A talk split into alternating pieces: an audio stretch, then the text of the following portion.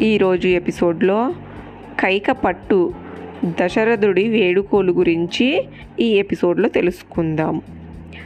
రాముడు పద్నాలుగేళ్ళు అరణ్యవాసం చేయాలి ఈ రెండు వరాలకే కట్టుబడి ఉండాలి. మహారాజును సత్యపాశాలతో బంధించి ఆ తరువాతనే అడగాలి వరాలు. తొందరపడకూడదని చెప్పిన మందర మాటలకు మురిసిపోయింది కైక. ఆమెను అనేక విధాలుగా పొగిడింది. మందరం మరగుజ్జుతనము ముద్దు వస్తుందన్నది. వంగిన ఆమె నడుమును ప్రేమగా రెండు చేతులతో నిమిరింది. మందర మంచి అందగత్తవే నువ్వు. నీ అందం ముందు అంతఃపుర పరిచారికులంతా దిగడుపే అన్నది కైక. కైక మాటలకు సిగ్గుపడింది మందర. నా కోరికలు నెరవేరి భరతునికి పట్టాభిషేకం జరిగి రాముడు అరణ్యపాలైతే నా ఆభరణాలన్నీ నీకే ఇస్తాను. నా దుస్తులు కూడా నీకే ఇస్తాను. నిన్ను నేను అలంకరిస్తాను అన్నది కైక. తనని కైక అలంకరిస్తున్న దృశ్యాన్ని తలుచుకొని పొంగిపోయింది మందర. మొగ్గలా ముడుచుకుపోయింది. పద కోపగృహ ప్రవేశం చేద్దాం అన్నది కైక. పద అన్నట్టుగా తల ఎగరేసి ఆమెను అనుసరించింది మందర. భర్త తనని మోసం చేశాడు. అందుకు ప్రతీకారం తీర్చుకోవాలనుకున్నది కైక. గుండెల్ని మండించుకున్నది. ముఖాన్ని మార్చుకున్నది. కట్టుకున్న పట్టు చీరను విప్పి పారేసింది. పాత చీరను చుట్టుకుంది. కోపగృహ ప్రవేశం చేసింది. ధరించిన రత్న భరణాలన్నీ తీసివేసి విసిరేసిందక్కడ. నేల మీద పడి అవి చెల్లా చెదురు అయ్యాయి. పొడుగాటి జుట్టును విరబోసుకుంది. ధూళిలో పడుకుంది కైక. అప్పుడు ఆమె పగిలిన వీణలా ఉంది. పగబట్టిన పాములా ఉంది. బుసలు కొడుతూ ఉంది. మందర తల్లి రాముడు అరణ్యపాలు కావాలి. భరతుడు రాజై తీరాలి. ఈ రెండు జరగాలని పక్షంలో నా చావు కబురు నువ్వే మహారాజుకి చెప్పాలి. అంత మాట ఎందుకమ్మా? కైక ఎంతకైనా తెగిస్తుందే. రాముడికే ఒకవేళ పట్టాభిషేకం జరిగిందా? ఇక కళ్ళకి కాటుక పెట్టుకోను. శరీరానికి గంధం రాసుకోను. అన్నం ముట్టను. నీరు తాగను. మృత్యువును ఆహ్వానిస్తూ ముడుచుకొని పడుకుంటాను. అన్- అని అన్నది. మందర ఇలా అన్నది. నేలన పడుకున్న కైక చుట్టూ చేతులు తిప్పింది. ఆ చేతుల్ని బలంగా తలకాంచింది. మెటికలు విరిచింది. నీ పనిలో నువ్వుండు.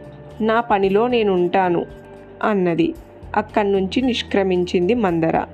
రామ పట్టాభిషేకానికి ఏర్పాట్లన్నీ సజావుగా సాగుతున్న విషయం తెలుసుకున్నాడు దశరథుడు. సంతోషించాడు.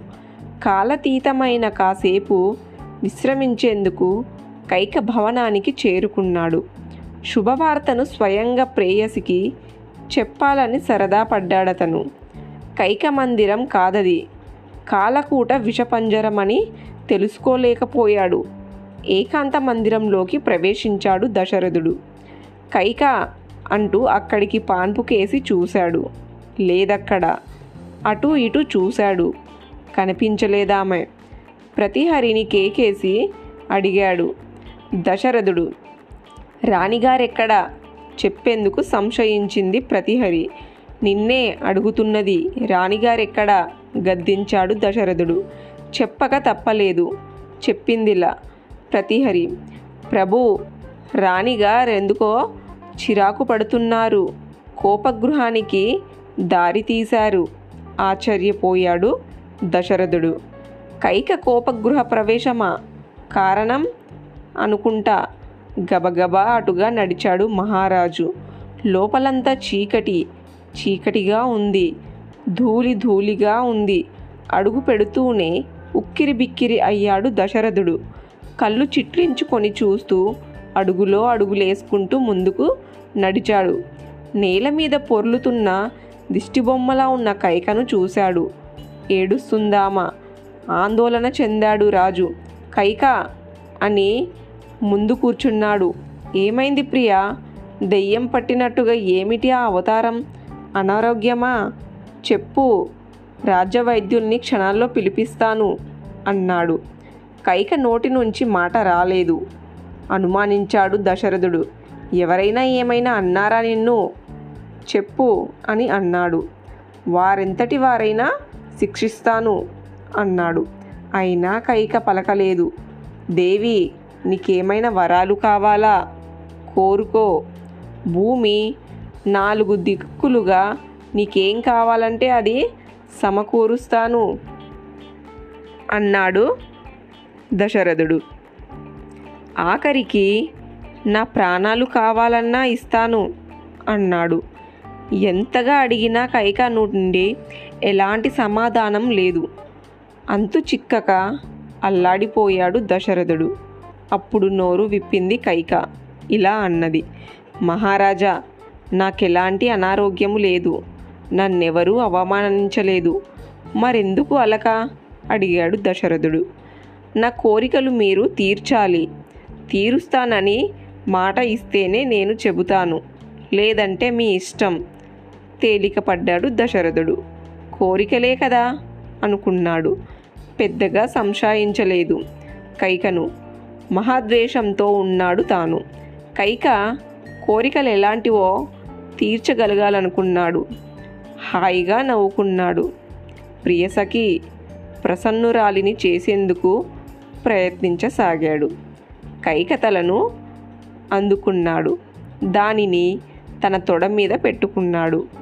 సున్నితంగా నిమిరాడు. హృదయేశ్వరి నా మనసంతా నిండిన నువ్వు నా మనసేంటో తెలుసుకోలేకపోయావు. శ్రీ అంటే నువ్వే. నువ్వు తప్ప నాకు లోకంలో నచ్చిన స్త్రీ అంటూ లేదు అన్నాడు దశరథుడు. ముభావంగా చూసింది కైక. స్త్రీలలో నువ్వు పురుషుల్లో రాముడంటేనే నాకు ఇష్టం అని కళ్ళు మూసుకున్నాడు దశరథుడు. నిండైన రామును విగ్రహాన్ని తలుచుకుంటూ నన్నాడిలా రాముని కోసం ప్రాణాలిమ్మంటే ఇస్తాను. అంతేకాని రాముని కోసం మిగిలిన లక్ష్మణ భరత శత్రుఘ్నులను అడవులకు పంపమన్నా పంపుతాను. కల్లెర్రా చేసుకుంది కైక. దశరథుడు కళ్ళిప్పడంతో మామూలయ్యిందామ.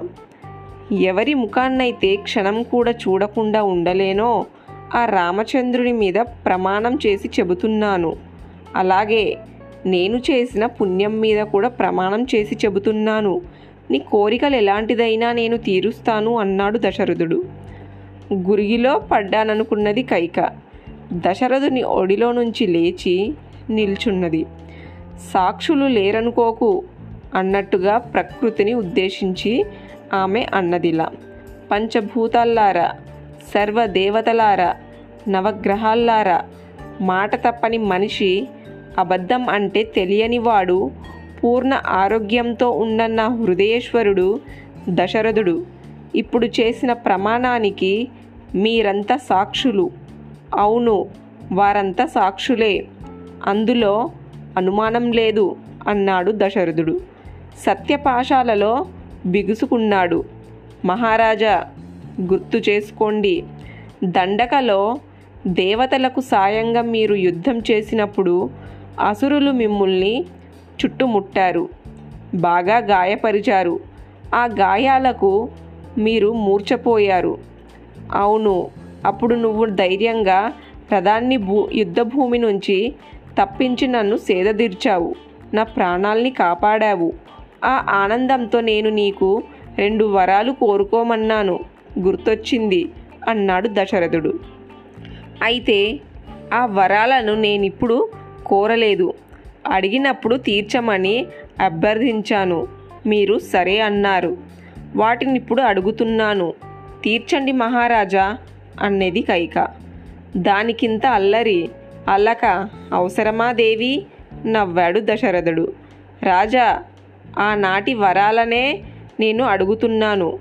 సాక్షులు కూడా ఉన్నారు. జాగ్రత్తగా వినండి. చెప్పుదేవి ఇప్పుడు రాముడికి జరుగుతున్న యువరాజ పట్టాభిషేకం వెంటనే ఆగిపోవాలి.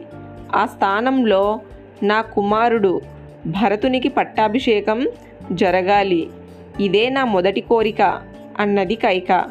ఆ మాటలకి నేల చీలి తాను నిలువున పాతాళంలోకి పడిపోయినట్టనిపించింది దశరథునికి. ఇక నా రెండవ కోరిక శ్రీరాముడు నార నార చీరెలు జింక చర్మం జడలు ధరించి దండకలో పద్నాలుగేళ్ళ వనవాసం చెయ్యాలి. తాపసిలా బతకాలి అన్నది కైక. దిగ్భ్రణ చెందాడు దశరథుడు. మహారాజా నాకిచ్చిన రెండు వరాలనే నేను అడుగుతున్నాను. ఎక్కువ ఏమీ అడగడం లేదు. ఈ క్షణమే రాముణ్ణి అరణ్యాలకు పంపించు అన్నది కైక. ఆ చేతునయ్యాడు దశరథుడు. నిత్య సత్యవ్రతుణ్ణి పేరు పొందిన రఘువంశంలో జన్మించావు. ఏనాడు అబద్ధం ఆడనివాడివి. ప్రమాణం చేశావు. నా రెండు వరాలను చెల్లించు అని అన్నది కైక. తరువాయి భాగం నెక్స్ట్ ఎపిసోడ్లో తెలుసుకుందాం.